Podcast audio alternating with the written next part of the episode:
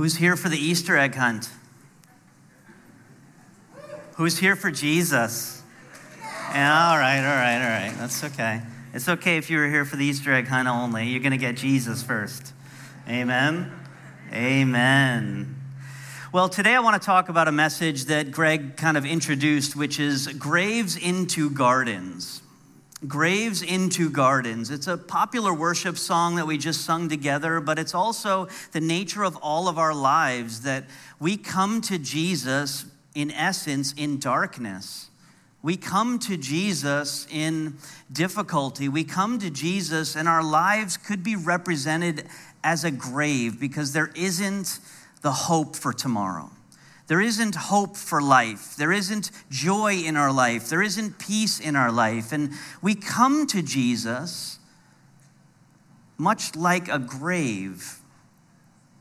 And as we encounter Jesus, he turns our grave, our life, our failures, our weakness, our sickness, our sin into gardens we are transformed in his presence. On Resurrection Sunday, we celebrate the fact that Jesus didn't stay in the tomb. We celebrated on Good Friday together as a community that Jesus was nailed to a cross for our sin. We celebrate Holy Saturday, the fact that we have this solemn day in between and and then we come to today and we celebrate the fact that Jesus rose again. And what an amazing celebration it is. And the thought that Jesus rose again is amazing. And, and yet there's something even more personal for each one of us. You see, as Jesus rose up from that grave and defeated death, and defeated sin and defeated sickness and defeated weakness and defeated failures and defeated discouragement and defeated anxiety. He did that for us. And he actually did that as us. So when Jesus was resurrected and came to new life and breathed for the first time and walked out of that tomb, we walked out of that tomb as well.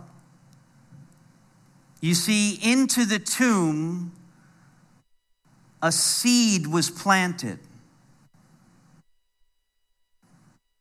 And out of that tomb, a garden burst forth. We read in John chapter 19, verse 41 now, in the place where he was crucified, there was a garden. And in the garden, a new tomb in which no one had yet been laid.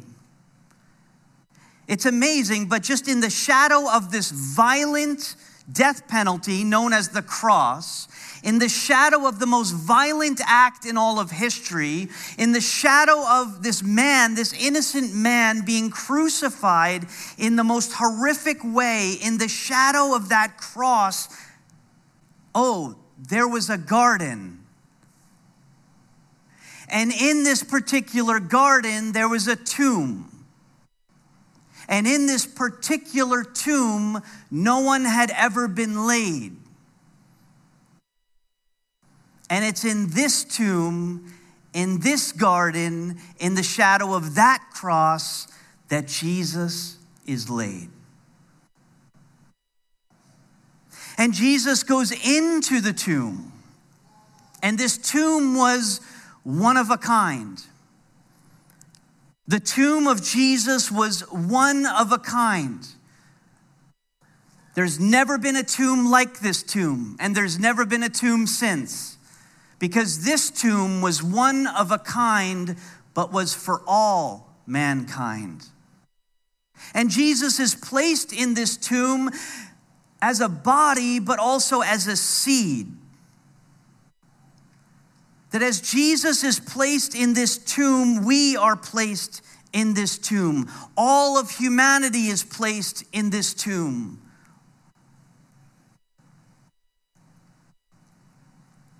chapter 20, verse 1, we continue to read. Now, on the first day of the week, Mary Magdalene came to the tomb early, while it was still dark, and saw that the stone had been taken away from the tomb. Now, we don't know why Mary went to the tomb. We don't have the backstory of what drew her there, but all we knew is that Mary Magdalene was drawn to the tomb. And she was drawn to the tomb, it says, while it was still dark. And I couldn't help but think this is the story of Mary Magdalene's life because she was a prostitute. She was demonically possessed by seven demons. Her life was dark, overcome with emotional and mental illness and frailties and weakness. And while she was in the dark in life, aimlessly wandering through life, blindly trying to navigate her way through life, she actually met Jesus. And when she met Jesus, she was delivered from these seven demons that were tormenting her. You see, this picture of her arriving at the tomb while it is still dark is the story of Mary's life. She met Jesus while her life was still dark. And she's peering into a dark tomb, thinking she's going to find darkness. But she doesn't. She actually finds a tomb bursting forth with light as two angels were there. In verse 11 of John chapter 20, it says, Mary was standing outside the tomb crying, and as she wept, she stooped and looked in she saw two white robed angels, one sitting at the head and the other at the foot of the place where the body of Jesus had been lying. And the angels asked her, Dear woman, why are you crying? And she says, Because they've taken away my Lord. They took away the body of Jesus. And I don't know where they have put him. She turned to leave, and she saw someone standing there. It was Jesus. But she didn't recognize him. Dear woman, why are you crying? Who are you looking for? She thought he was the gardener. Sir, she said, if you have taken him away, please tell me where you have put him, and I will go and get him.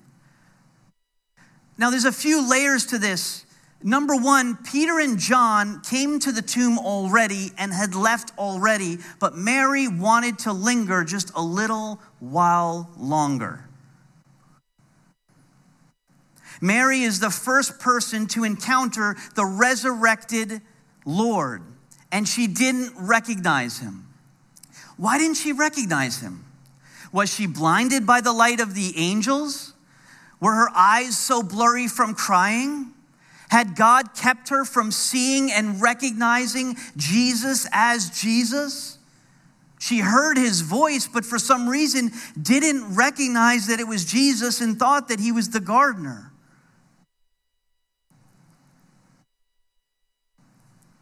She didn't recognize him.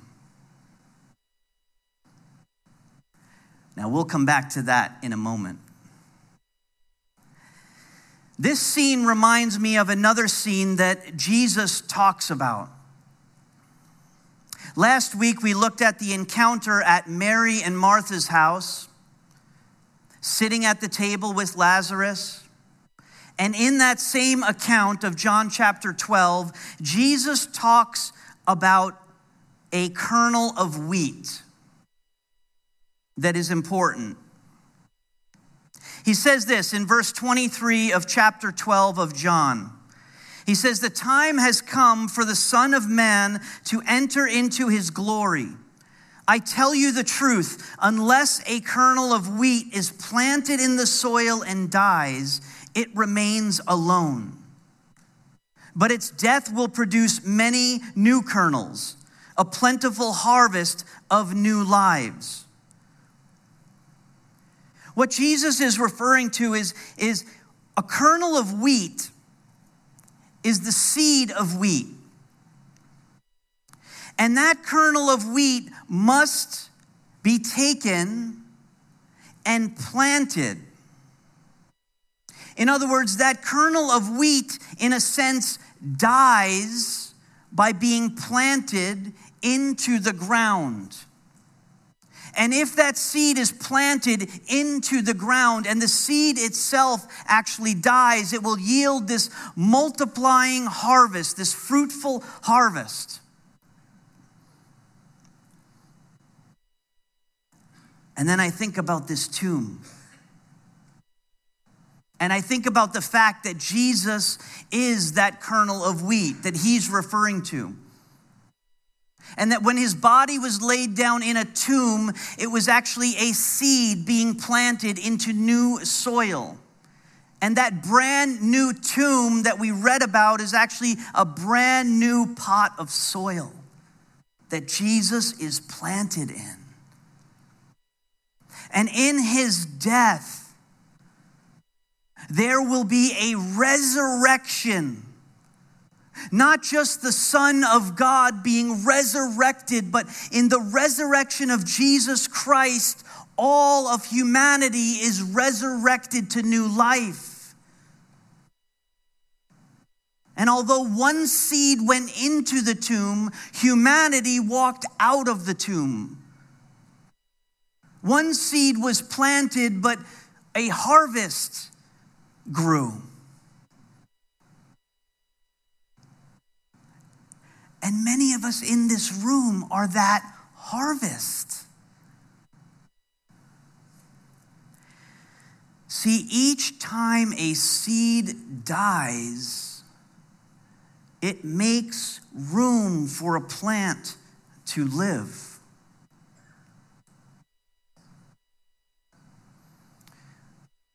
a few years ago, I, I found out for the first time in my life that acorns are actually the seed of an oak tree. How many people did not know that? Thank you. I thought it was going to be just me. I really did. And so I took an acorn and I soaked it in water and I put it into soil. And I grew a little baby oak tree. And now I'm going to show you a video of that oak tree. So we're going to play that quickly. This is the acorn. It goes into the soil. This happens over about I'd say six to seven months. Notice how this acorn throws off this shell and it begins to sprout. And this journey is about seven or eight months. It's making its way up to the surface. This is complete darkness, by the way. It finally bursts forth into the light. It begins to grow, and you can see this beautiful little sapling that grows. And eventually, in about 200 years, this tree is going to be huge. Oak trees are strong, powerful. The branches are strong. If there's free, um, there's free seeds actually. If you want to plant an oak tree in your yard, just go down to town center, and there's lots of oak trees and you can walk along the sidewalk at fall time and you can get oak tree seeds for free. So if you're planning on going out and buying an oak tree at like Art Knapps or Triple Tree or Cedar Rim or wherever you go, don't do it. They're free. They're at Lafarge. You're welcome. You're welcome. Don't look for them today because I tried this morning. I walked a good 15 minutes and all I found was the leftovers of squirrels that had eaten said acorns before they got to grow into these beautiful little saplings and 200 years from now been a beautiful oak tree. I couldn't find one, but you will find them in the fall. Now, that wasn't my oak tree, also. I don't want to be taken the wrong way. I did not do a time lapse video for eight months. I don't have that kind of time. This is somebody else. He did a fantastic job. Anyway, I digress. But the point of this acorn is that an acorn must be placed into darkness. The soil has to be kept very wet. Eventually the seed within it will break out of this shell, and that shell is no longer needed. And that shell is thrown off and discarded. And new life begins to break forth. And I thought to myself, you know what? That is our life. We are acorns in the hands of a gardener and we come to Jesus and he takes us and we go through this death and resurrection process in our life. And things might look bleak and things might look dark, like they did for Mary Magdalene, and things might look hopeless and things might look discouraging, and you might be anxious and you might be fearful, and you might be just at the end of your rope where darkness is all around you and you can't even see the light. When you put your hands and your life into Jesus, when you put your entire being into His hands, He will turn what is lost and what is dark and what is empty and what is discouraging and what is anxious and what is fearful, and He will bring new life to you because you've put your life into the hands of the gardener. And pretty soon you'll begin to sprout forth as a new creation resurrection power for each and every one of us in the hands of Jesus. I was reading this fascinating story about a woman who is, right, who is running in 102 marathons in 102 days. I haven't even driven that many marathons. I've run like 16K is my max, and I eventually want to run like a half and a full. She's run, do you know how long a marathon? A marathon is like 42.2 kilometers, something like that. 42 kilometers every day to break the world record. Every single day. She's 46 years old. I have hope. When she was 41, she could barely run a five kilometer race. What's her name? Her name is Jackie Hunt Broersma. Now, you might be impressed by this. But in 2001, it was found that she had cancer around the leg just below the knee. And in 2001, she had one of her legs amputated. Gone. She now has prosthetic blades. And she is currently running, today will be her 91st marathon straight.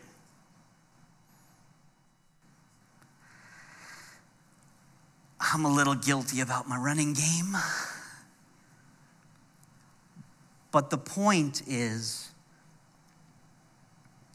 her, she does this hashtag, I can do all things.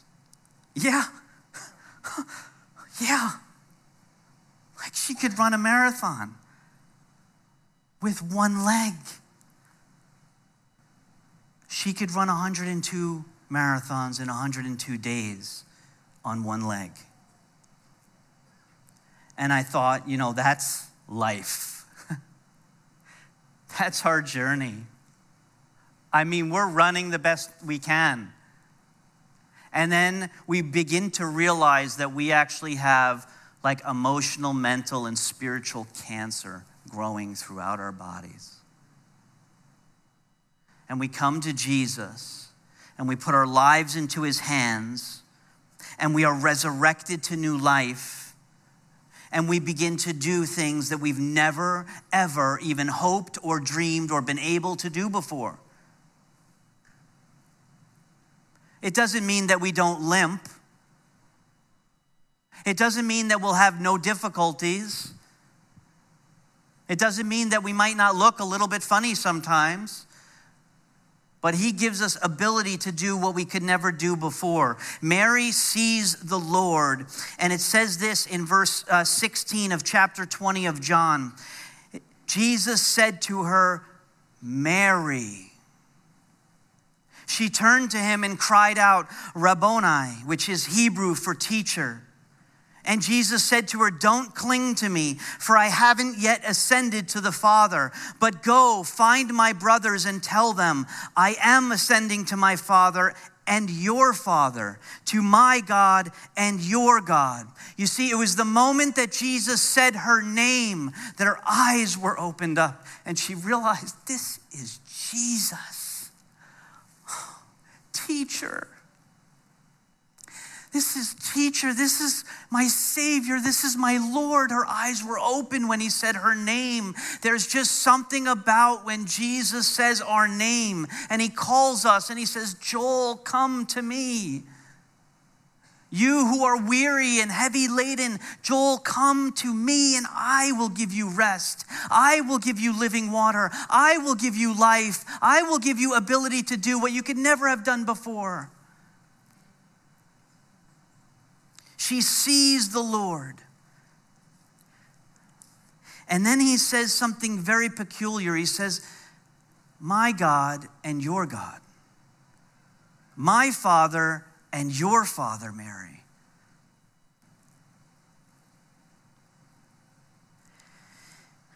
She is redefined.